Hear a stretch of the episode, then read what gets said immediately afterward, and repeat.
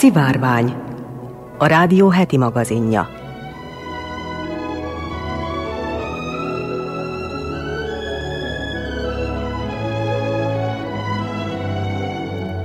Köszöntöm a szivárvány hallgatóit, Molnár Eleonóra vagyok, színes magazin műsorunk szerkesztője. Mai adásunk elején arról hallhatnak, hogy két ősi galaxist fedeztek fel a csillagászok. Elmondjuk azt is, hogy holdutazást készít elő a Roszkozmosz. A régészek által lelt csontokból ítélve egy rémisztő nagy sárkány lehetett Ausztrália legnagyobb repülőhüllője. Hallatnak arról is, hogy másfél év után hazaindult az elefánt csorda, amely lázban tartotta Kínát. Az 50 híres magyar nő sorozatunkban ma Cinka Pannáról hallhatnak. Majd bemutatjuk a japánok Schindlerét, azaz pontosabban Schindlereit, Sugihara Chiunét, aki 6000, és Higuchi Kiichirót, aki több mint 20 ezer zsidónak segített elmenekülni a második világháborúban. A vajdasági épített örökség sorozatunkban, meg a Csantavéren öt évvel ezelőtt kialakított Biblia Múzeumról és a gyűjtemény folyamatos bővítésének tervéről halljuk a helyi baptista lelkészt, Nagy Tibort, akivel Hegedűs Erika beszélgetett. Az ügyeletes csapat nevében jóvételt és kellemes időtöltést kívánok.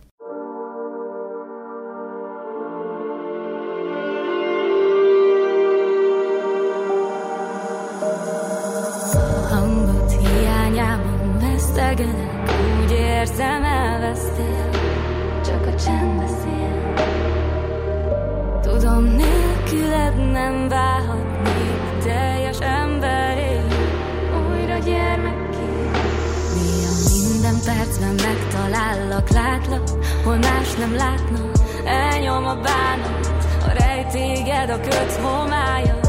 Hol vagy, hol nem, boldog szenvedély. Én még egymás karjában találunk álmot. Felkap a szél, és elfújja a felhőt, mi elcsázott. Kell még fény, útvesztő, mi ez a város? Légy az enyém, és őzzük el örökre a káoszt. Kell még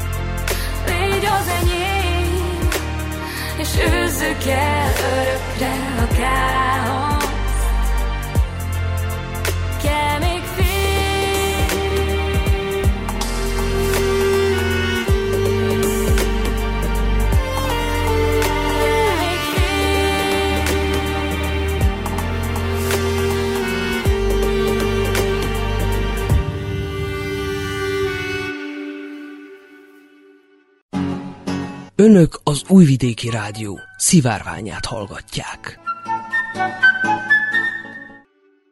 Új megfigyelési módszerek segítségével fedeztek fel két ősi galaxist a csillagászok.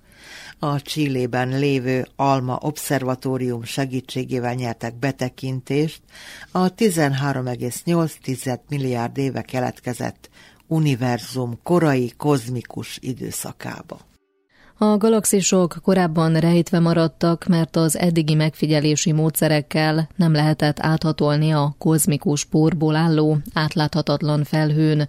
Az egyik galaxis a valaha megfigyelt legtávolabbi por rejtette galaxis, olvasható a Genfi Egyetem minapi közleményében. A korábbi optikai vagy infravörös teleszkópokkal ellentétben a csilei Atakama sivatagban található Alma Obszervatórium sokkal hosszabb hullámhosszon képes érzékelni milliméteres tartományban. Ezáltal sikerült áthatolni a gáz és porfelhőn és megfigyelni az ott rejtőző galaxisokat.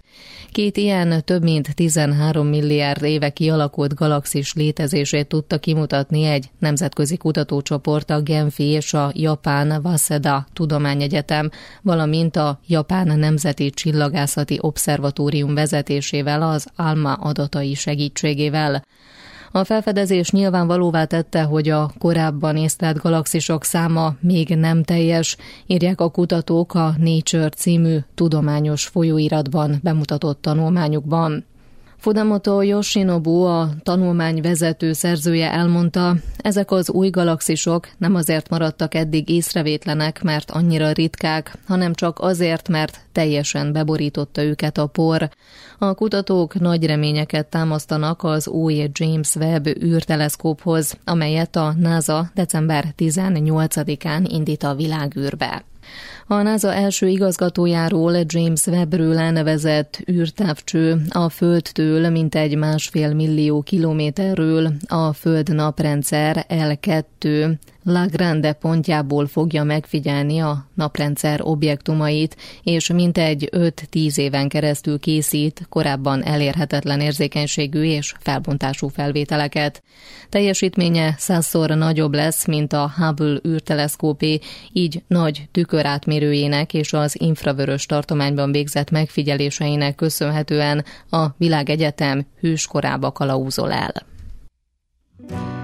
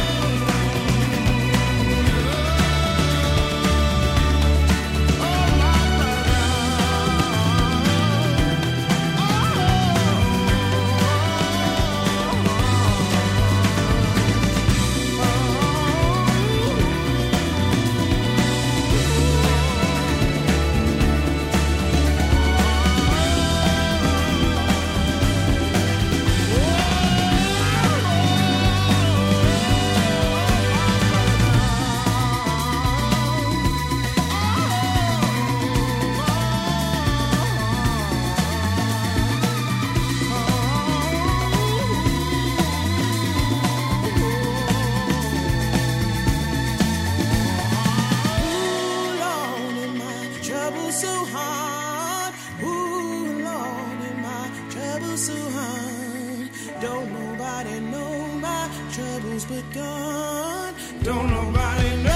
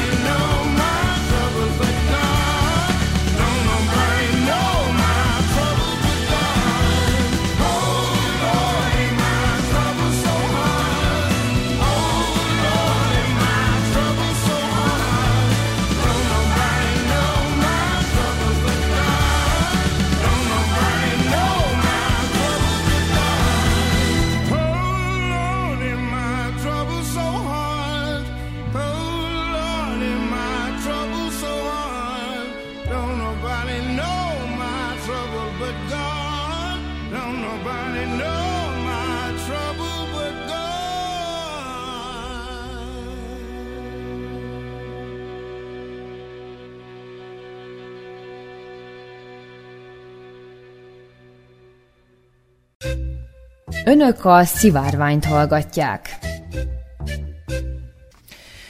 Tendert írt ki a Roszkozmosz állami űrkutatási vállalat a minap az emberek a holdra szállítását is magába foglaló Hold program előkészítésére. A több mint 1,7 milliárd rubeles pályázat elnyerőjének az elkövetkező négy év alatt ki kell dolgoznia az ehhez szükséges űreszközök létrehozását célzó kutatási fejlesztési munkaterveket.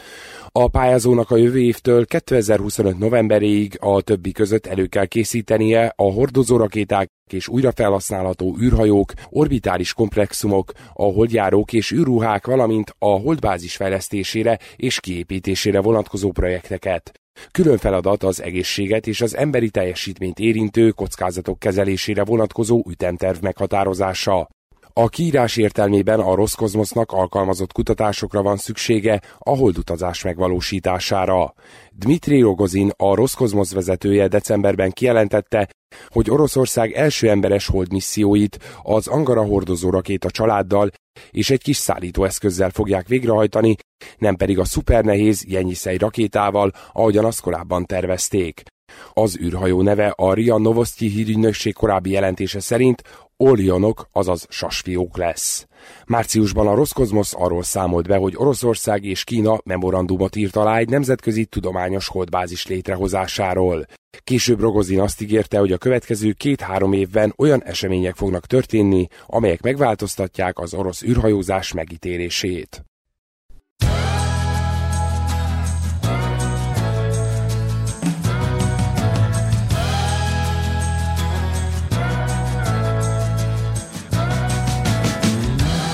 Don't care what flag you're waving. We don't even want to know your name. We don't care where you're from or where you're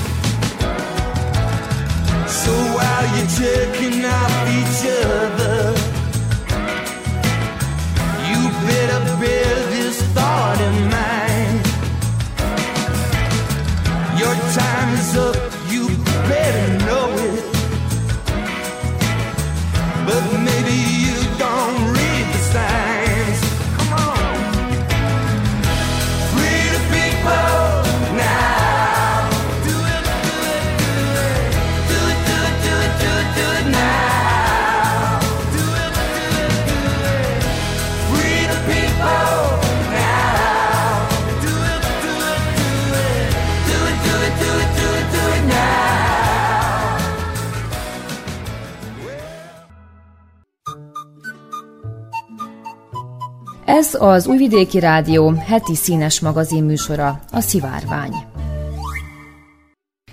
Egy 7 méteres rémisztő sárkány lehetett Ausztrália legnagyobb repülő hüllője. A szakértők szerint félelmetes szörnyeteg lehetett, amely akár fiatal dinoszauruszokat is elfogyaszthatott. Rémisztű sárkány repkedhetett 105 millió éve Ausztrália felett egy új kutatás szerint. Egy csaknem 7 méteres szányfesztávolságú pterosaurus maradványait tárták fel, mely a kontinens legnagyobb repülőhüllője lehetett. Az újonnan felfedezett faj a Tapungaka savi tudományos nevet kapta. A leleten végzett vizsgálatok eredményét nemrég tudományos lapokban mutatták be. A Pterosaurus a mai Queensland állam kietlen vidékeinek nagy részét egykor borító Eromanga beltenger területén repkedhetett. Dárdaszerű csűrével könnyedén kapta ki a halakat a tengerből, írja a CNN. A szakértők, köztük Tim Richards, a Queenslandi Egyetem tudósa egy álkapocs fosszíliát vizsgáltak, melyet a Richmondtól északnyugatra lévő kőfejtőben talált 2011. júniusában egy Len Shah nevű aranybányász. Richards szerint a Pterosaurus félelmet keltő szörnyeteg lehetett, amely akár fiatal dinoszauruszokat is elfogyaszthatott. Tulajdonképpen egy koponya volt hosszú nyakkal, egy pár hosszú szárnyon. Nagyon kegyetlen lehetett, véli a szakértő. A faj neve tiszteletadása a Richmondi régió őslakosai a vanamarák előtt. Az ő nyelvükön a tapungaka tulajdonképpen lándzsaszájat jelent, míg a savi a lelet megtalálója Len nevét őrzi, mondta Steve Salisbury a tanulmánytárs szerzője. Az új faj alsó állkapcsán egy hatalmas, csontos taraj található, a tudósok szerint a felső állkapocson is lehetett ilyen. Ezek a tarajok szerepet játszottak e lények repülési dinamikájában. Remélhetőleg a további kutatások határozott választ találnak ezekre a kérdésekre, mondta Salisbury. A teljes koponya több mint egy méteres lehetett, az álkapocsban 40 fok sorakozott. Az új faj a pterosaurusokhoz tartozó Anhanguarians csoport tagja. A pterosaurusok az első gerinces állatok, amelyek erőteljes repülésre voltak képesek, Véli Richards. A pterosaurusok vékonyfalú csontjai jó részt üregesek voltak, tehát tökéletesen alkalmazkodtak a repüléshez, de ezek a csontok nem állták ki az évmilliók próbáját. Ezért is különösen ritka egy ilyen fosszília felfedezése. A leletet a Richmondi Kronosaurus Corner Múzeumban állították ki.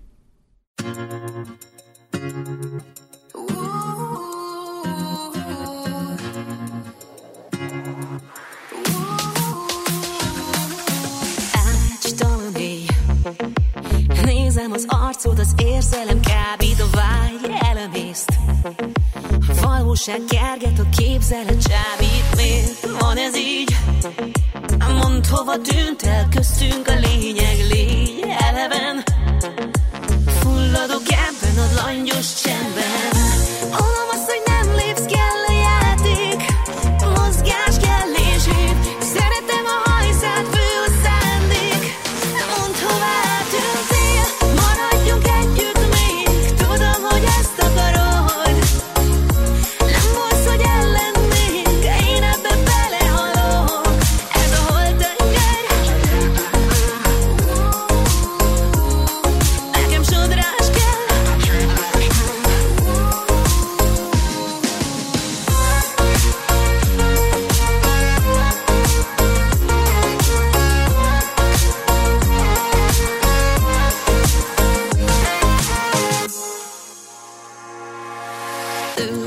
is élsz.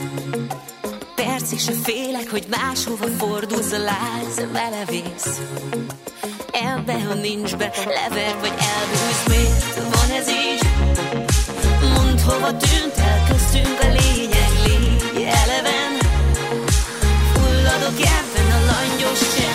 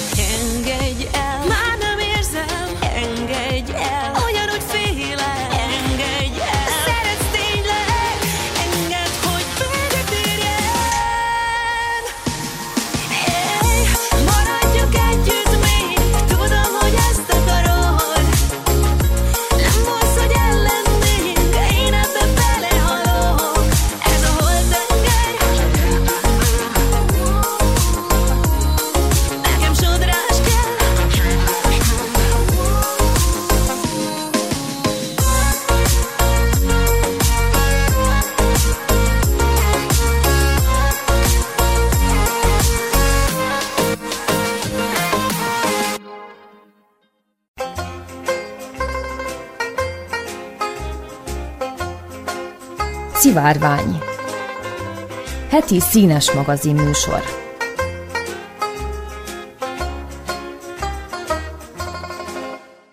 Másfél év után hazaindult az elefánt csorda, amelyik lázban tartotta Kínát.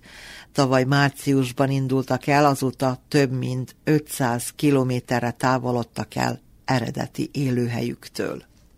Hazaindult a délnyugat-kínai Yunnan tartományban vándorló 14 tagú elefántcsorda, amely tavaly márciusban hagyta el a tartomány déli részén fekvő Xishuang-bannai természetvédelmi területet. A Global Times nevű kínai lap szerint az összes elefánt jól van. Az elefántok vándorlása kis távolságokra nem ritka, de a kérdéses csorda már másfél éve úton van, eredeti élőhelyüktől pedig több mint 500 kilométerre kerültek. A tudósok pedig még csak tippelgetni tudnak, hogy miért. Valószínűleg élelmiszer, víz, menedék kérésével függ össze az útjuk. Eredetileg 17-en voltak, de egy 10 éves elefántbikát július elején visszaszállítottak az eredeti élőhelyére, miután elvált a csapattól, két másik bika pedig még korábban tért vissza a természetvédelmi területre. Az elefántok mesterséges iránymutatással keltek át a Yuanjiang folyón. Számoltak be a csordát felügyelő szakértők a Xinhua kínai állami hírügynökség szerint. Segítségre az esős évszakban megemelkedett vízszint miatt volt szükségük. Egy nap Yüxi város közelében haladtak el, a Global Times szerint közben nem jelentettek veszélyt az emberekre. Kína azon kevés helyek egyike a világon, ahol a vadon élő elefánt populáció nő a sikeres fajmegőrzési erőfeszítéseknek köszönhetően. Yunnan tartományban az ázsiai elefántok egyetlen Kínában található természetes élőhelyén az 1970-es években még 171-ből álló populáció mára 300-ra növekedett. Életem,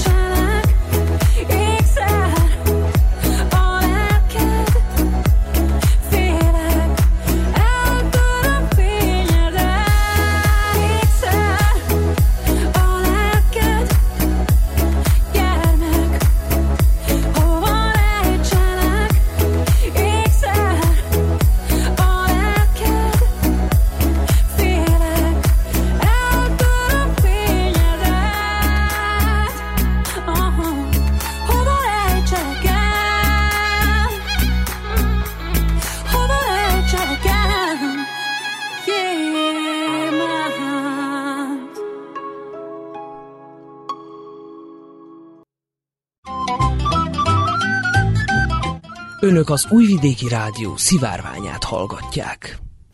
Cinka Panna volt az első cigány prímás. Volt egyszer egy kislány, aki arról álmodott, hogy egyszer majd szép ruhákban, fényes termekben előkelő uraknak muzsikál. Csillogó tehetségével nem csak beteljesítette az álmát, hanem igazi legendává is vált.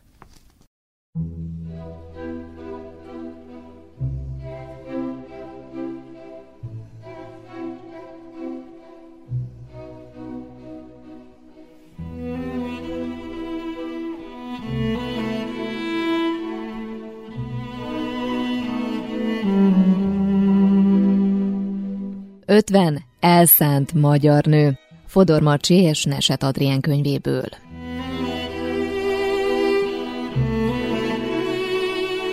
Cinka Panna. Született 1711-ben, meghalt 1772-ben. Te, Cinka, ezt a lányt mindenképpen tanítatni kell. Ekkora tehetséget vétek lenne a faluban elsikkasztani. Győzködte a kispanna apját, a sajómenti gömör földesura, bizonyos Lányi János, amikor a kilenc éves kislány játékát először meghallotta. Az öreg cinka, aki maga is zenész volt, pontosan tudta, milyen kincset érő tudás van lánya birtokában, de csak a fejét vakarta. Nehéz ügy, tiltakozott erőtlenül, kilátott még hegedülő cigánylányt. Majd most látnak, makacsolta meg magát a földesúr. Te mit szeretnél, Panna? A kislány csillogó bogár szeme felderült. Mit is szerethetne? Már az anyja hasából is a muzsikát hallgatta. Hegedült neki az apja, és hegedült a nagyapja is, a híres Barna Mihály. Panna apró gyermekkorától a férfiak körül téblábolt, és nyüstölte őket, adnák már oda neki is a hangszert. Addig mondogatta, míg odaadták, és ha odaadták, tanítani is kezdték. Panna meg álmodott. Csillogó-villogó színpadokra képzelte magát, ahol rubinvörös, gyémántokkal megrakott, sejemruhában muzsikál az uraknak távoli tájakon.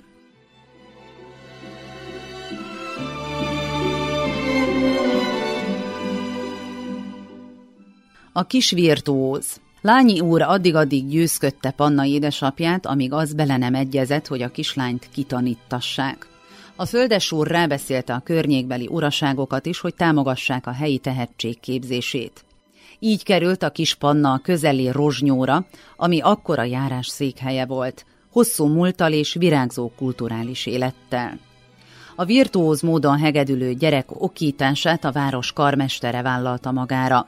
Ő is ámulva figyelte, milyen gyorsan bontakozik ki a lányka tehetsége. Szép volt-e Panna? A legenda szerint szépséges nő volt. Az 1800-as években Fáj István gróf feltűnő szépségű, drága kövekkel díszített ruhájú tüneményként jellemezte a cigánylányt, aki egy méregdrága Amati hegedűn játszott. Jóka Imór azonban másként látta Pannát. A híres író Szeretve mind a vérpadik című regényében rajzolta meg alakját. Szerinte Panna igen csúnya nő volt. Az arcáról nem lehetett megtudni, hogy a 30 esztendőt gázolja-e már, vagy a 40-et, olyan ráncos, ripacsos volt és fekete. A haja sűrű volt, és annál fogva gubancos. Jaj volt annak a fésűnek, aki abban rendet csinálni beletévedt, mert beletörtek a fogai. Vajon kinek volt igaza?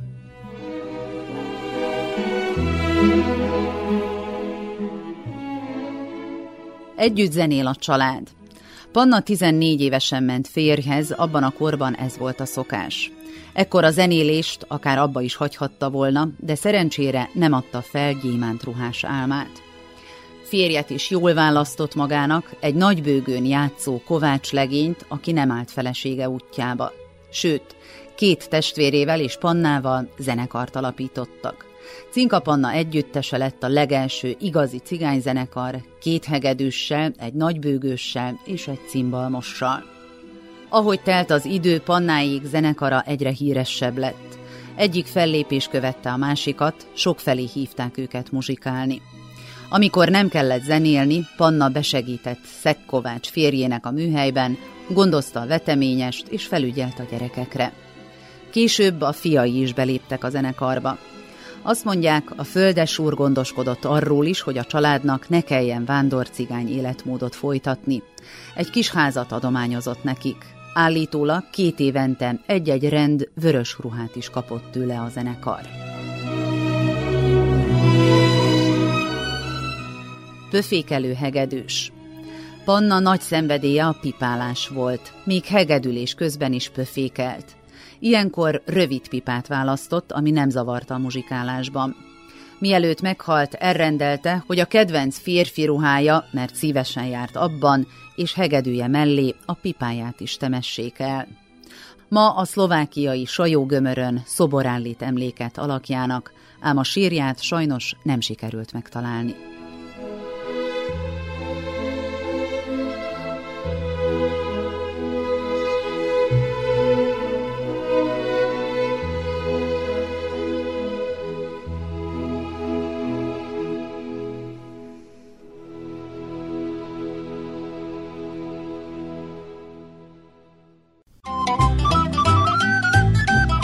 Önök az Újvidéki Rádió szivárványát hallgatják. Hallottak-e már arról, hogy a japánoknak is volt Schindler listájuk, méghozzá kettő is? Sokan ismerik Steven Spielberg hét Oscar díjjal kitüntetett filmjét, a Schindler listáját, amely Oscar Schindler német gyártulajdonos történetét dolgozza fel. A második világháború idején az üzletember 1200 zsidót mentett meg a haláltól azzal, hogy lengyelországi lőszer és edény gyáraiban alkalmazta őket. Jóval kevesebben tudnak a japán Sugiara Chiuneról, a japán Schindlerről, aki 6000 zsidót menekített ki a litván-japán konzulátuson keresztül a nácik által ellenőrzött Európából 1940 nyarán. Pedig csak 6 hétig teljesített diplomáciai szolgálatot, ez alatt azonban következetesen megszegte főnökei utasításait, és több ezer vízumot adott ki a menekülteknek, hogy Japánba utazzanak. Még nála is kevesebben hallhattak Higuchi Kiichiróról, a második világháborús japán császári hadsereg altábornagyáról, a másik japán Schindlerről. Neve jószerivel csak Japánban és a zsidó közösségekben ismert, a világ más részein alig, annak ellenére, hogy több mint 20 ezer zsidónak segített elmenekülni a háborúban hogy eddig elkerülte a széleskörű ismerettség, annak oka az lehet, hogy neve csak most került be a Jeruzsálemi Zsidó Nemzeti Alap zsidó népet segítő aranykönyvébe. Kérdés viszont, hogy miért érzett ennyire együtt a zsidósággal? Japán létére miért dolgozott fáradhatatlanul megmentésükön? Nemrég megjelent emlékirataiban erről meglehetősen érzelmes képet fest. Pályáját az orosz Vladivostokban kezdte, ahol erős kapcsolatokat alakított ki fiatal zsidókkal. majd 1925-ben áttette székhelyét Varsóba, ahol megismerkedett a zsidókat övező diszkriminációval. A Gruz Tbilisben pedig egy idős zsidó játékbolt tulajdonos mesélt neki a zsidó küldözéséről, aki a japán császárt és a toleráns japán embereket a zsidó emberek megmentőjének nevezte. 1937-ben rövid ideig Németországban nézett körül, ahol erős aggodalommal figyelte a terjedő náci antiszemitizmust. Ahogy írja, ezek az élmények olyan mély hatást gyakoroltak rá, hogy amikor 1938 márciusában a japánok által elfoglalt észak-kelet kínai Mandzsúria különleges parancsnoka volt, megszervezte, hogy a szovjet határon keresztül átengedjék a Szovjetunióból menekülő zsidókat, és meggyőzte a kormányt, hogy nyissa meg számukra az utat Sánkáj felé, ezen kívül ellátta őket élelemmel és üzemanyaggal. Való igaz, tetteit humanitárius okok is motiválták, de ott lapult egy hátsó szándék is. Higuchi ugyanis, ahogy a másik japán Schindler, Sugiara Chiune, Japán egyik legjobb titkos ügynöke volt. Már a Szovjetunió megalakulása előtt is erős volt az antiszemitizmus Oroszországban. A Szovjetunió pedig a japánok másik nagy ellensége volt az USA mellett. Hogy pontosan kiktől milyen információkhoz sikerült jutnia, nem említi. Az biztos, hogy Higuchi altábornagynak köszönhető, hogy a legészakibb sziget, Hokkaido, ma Japánhoz tartozik. Ő volt ugyanis az a parancsnok, aki a háború végén a japán katonai vezetés tűzszüneti parancsa ellenére 1945. augusztus 18-án felvette az éles harcot a váratlanul partra szálló szovjet csapatok ellen. Pedig akkor már ledobták a két atombombát Hiroshimára augusztus 6-án és Nagasakira augusztus 9-én, és Japán kapitulált és letette a fegyvert augusztus 15-én, és befejeződött a második világháború. Váratlanul? Aligha. Higuchi már jó előre tudott a szovjetek titokban készülődő inváziójáról, sikerült is felkészülnie ellenük. Ebben pedig nagy szerepe lehetett a zsidó menekültek megmentésével kiépített információs hálózatának. Ez az Újvidéki Rádió heti színes magazin műsora, a Szivárvány.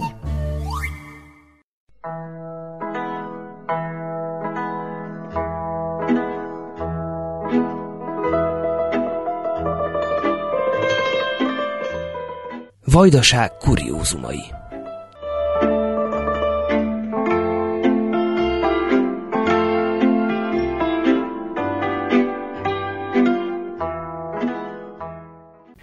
A Vajdaság épített örökségéről szóló sorozatunkban Csantavére megyünk, ahol öt éve alakítottak ki Biblia Múzeumot a Baptista Imaházba.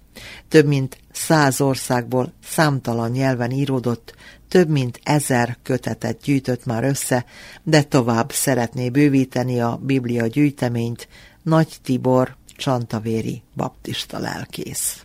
1995 óta van, tavaly volt 25 éve, hogy itt Csantavéren létrejött a gyülekezet. Az első öt évben házi közösség formájában éltük meg a kitéletünket, nem volt imaház, családoknál tartottuk az Isten tiszteletet. Aztán 2000-ben Isten megajándékozta a közösségünket ezzel az épülettel, ahol most vagyunk, itt a főutcán, ez egy 1890 környékén épült nagy földbirtokosnak a háza, Sinkovics Péternek a háza volt. Ezt vásároltuk meg nagyon romos állapotban, lett a mi tulajdonunkba. 16 vagy 18 pótkocsi szemetet vittünk ki az udvarból, meg egy kéménytűz következtében egyik szobaból láttuk az eget, aztán nagyon-nagyon sok erőt, időt, munkát, pénzt kellett ráfordítani, hogy ez most ilyen állapotban legyen, amilyenben most van, de igazából folyamatosan építkezünk, építjük, ahogy bővül a közösség, úgy bővítjük a helyet, ahol összejövünk. Ez az, amit most itt vagyunk, ez öt éve készült, ez egy nagy közösségi tér, konyha, fölöttünk szobák vannak a nyári táborok miatt, mert nyaranta gyerektáborokat tartunk, meg ifjúsági táborokat itt a falunak a gyerekei számára, meg hát máshonnan is vannak segítők. Úgyhogy ezt várják a gyerekek már tavasz óta kérdezgetik, hogy mikor lesz a következő. Sajnos a tavalyi évben elmaradt. Jellegében az épületet mennyire kellett megváltoztatni ahhoz, hogy az önök imaháza legyen? Tehát mit kellett rajta átalakítani? Mi szerettük volna ezt az épületet megtartani abban a formájában, amilyenben volt. Én Csantavéri vagyok, és hát szívem szomorú volt, amikor itt sétáltam, mentem, láttam ezt a omladozó, tönkre menőben lépő épületet, és hát persze nem ez a fő cél, fő cél az Istennek a szolgálat, meg az Úr dicsőségére együtt lenni, de ez is egy fontos célunk volt, hogy visszaállítsuk ezt az épületet abba az állapotban, milyenbe megépítették. Úgyhogy a külső részén semmit sem változtattuk, sőt, renováltuk, helyrehoztuk, a belső falakat kellett mozdítanunk, ahogy nőtt a közösség, nagyobb hely kellett, és tehát szobákat kötöttünk egybe,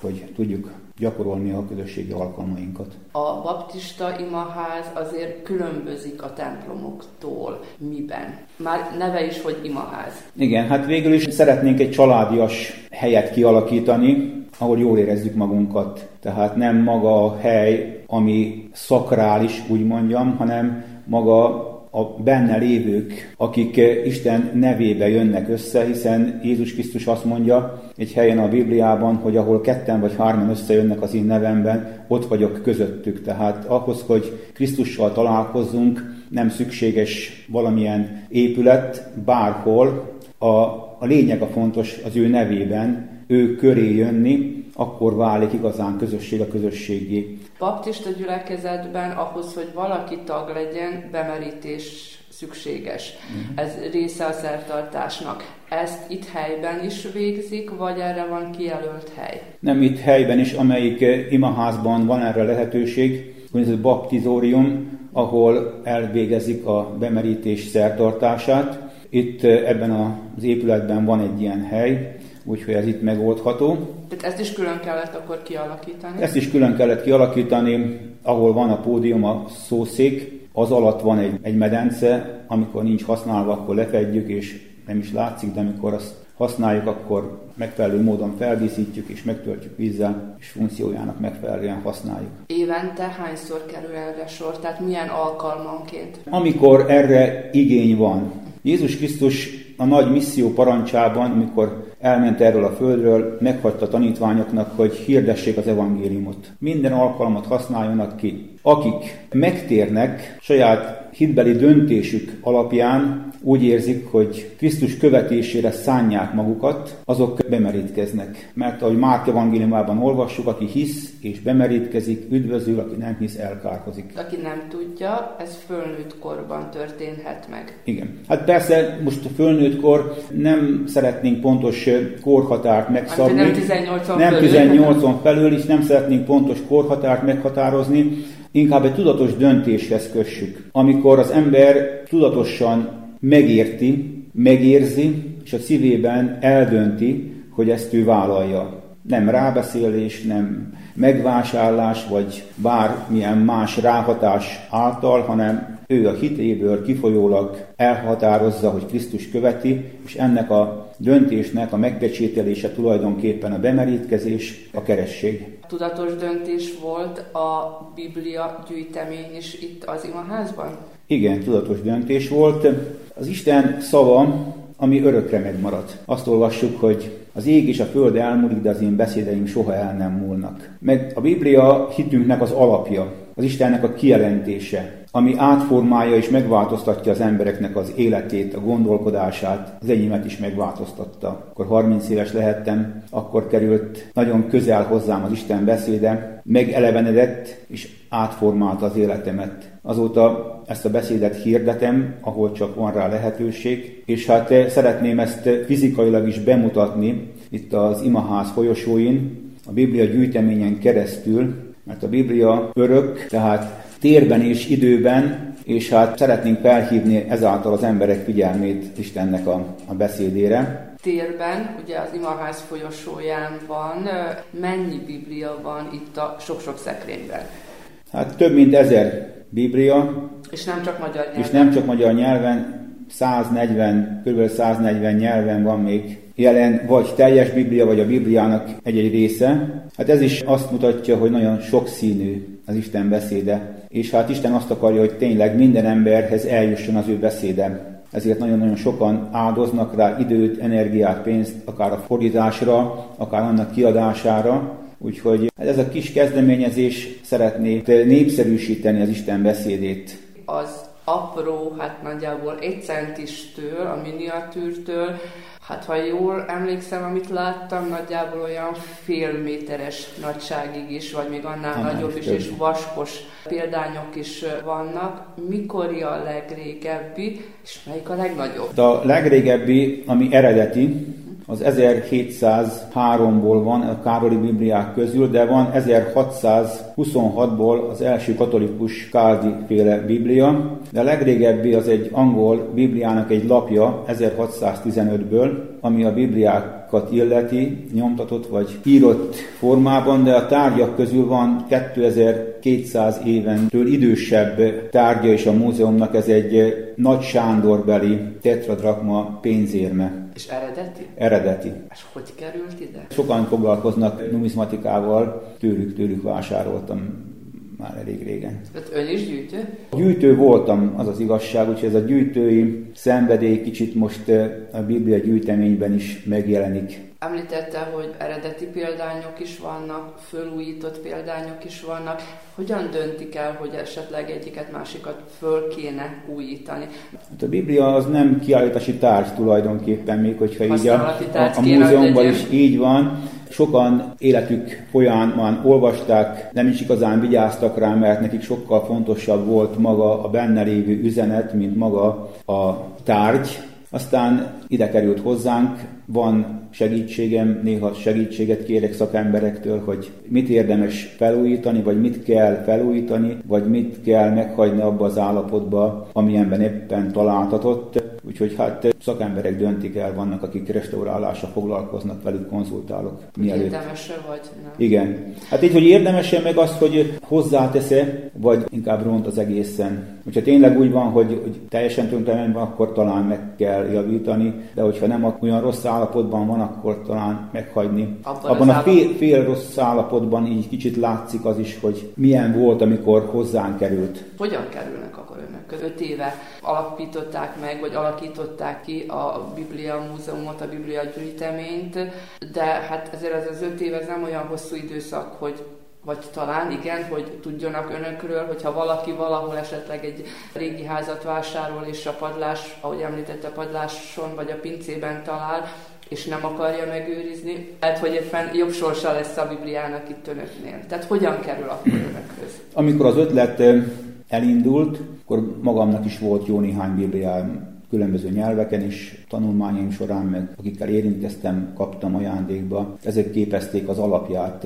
a gyűjteménynek. Aztán, mivel elég sok emberrel van kapcsolatom, sok szervezettel, kiadókkal, meg missziós társaságokkal, mindenkinek megírtam, elmondtam, megfogalmaztam ezt az ötletet, és nagyon sokan mögé álltak. A sok különböző nyelveken, amik eh, itt vannak, azok különböző missziós társaságok, akik Indiában, közel-keleten, vagy bárhol szolgálnak, szívesen ajándékoztak, amiük éppen volt. Aztán több eh, folyóiratban is megjelent eh, erről a múzeumról cikk, beszámoló, ott is mindegyikben a végén elhangzott a felhívás. Hát ilyen módon is kerültek hozzám példányok, hogy valakik azt mondták, szeretnék, hogyha itt lenne. Felajánlották, így Szabadkai református lelkipásztornak a lánya, Pót Emilnek a lánya is felajánlotta édesapjának a Biblia gyűjteményét, tehát itt vannak elég nagy számban az ő Bibliáikból, akik szintén tehát több generáción keresztül voltak lelkészek, úgyhogy ez is egy külön értéke ennek a gyűjteménynek. Aztán kísérem a, az internetes piacon megjelenő bibliákat, járom a bolka piacokat, ahol megfordulok, antikváriumokat,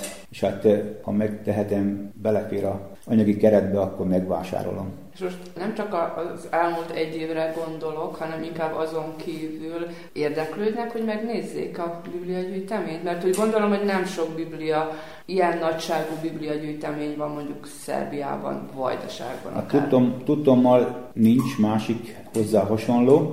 Tudatosan is volt már talán, aki, aki érdeklődött, de hát mivel sok vendége van a gyülekezetnek, vagy amikor nem volt ez a helyzet, akkor voltak vendégek, akik nézték, aztán iskolából is volt osztály, akik átlátogattak, megnézték. Érdekesnek találják, tehát érdemes végig kísérni az egész gyűjteménynek a történetét, a könyvek, ahogy kiadásra kerültek, a magyar bibliák, amilyen hatással voltak a magyar nyelv alakulására, ezt is itt végig lehet kísérni.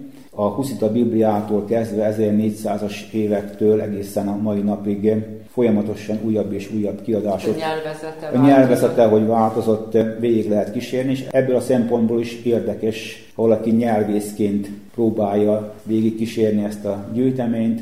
Van, akik vallás szempontjából is végig lehet kísérni. Sok tematika alapján lehet megtekinteni ezt a gyűjteményt.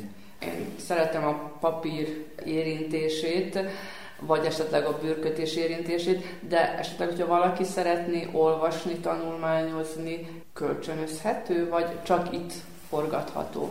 Ha Bibliát szeretne, mint Bibliát olvasni, akkor lehet megvásárolni, és itt példányok is lehet ajándékba is kapni.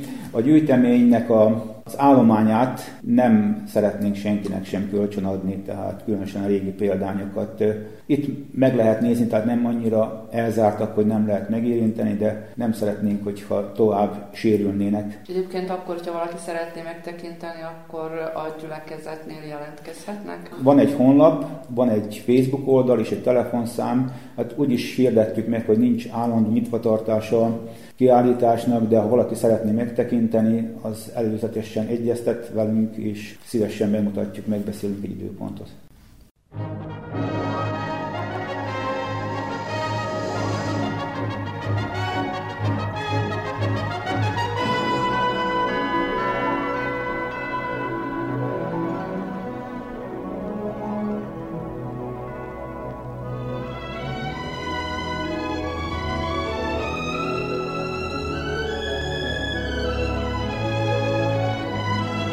A szivárványt hallották.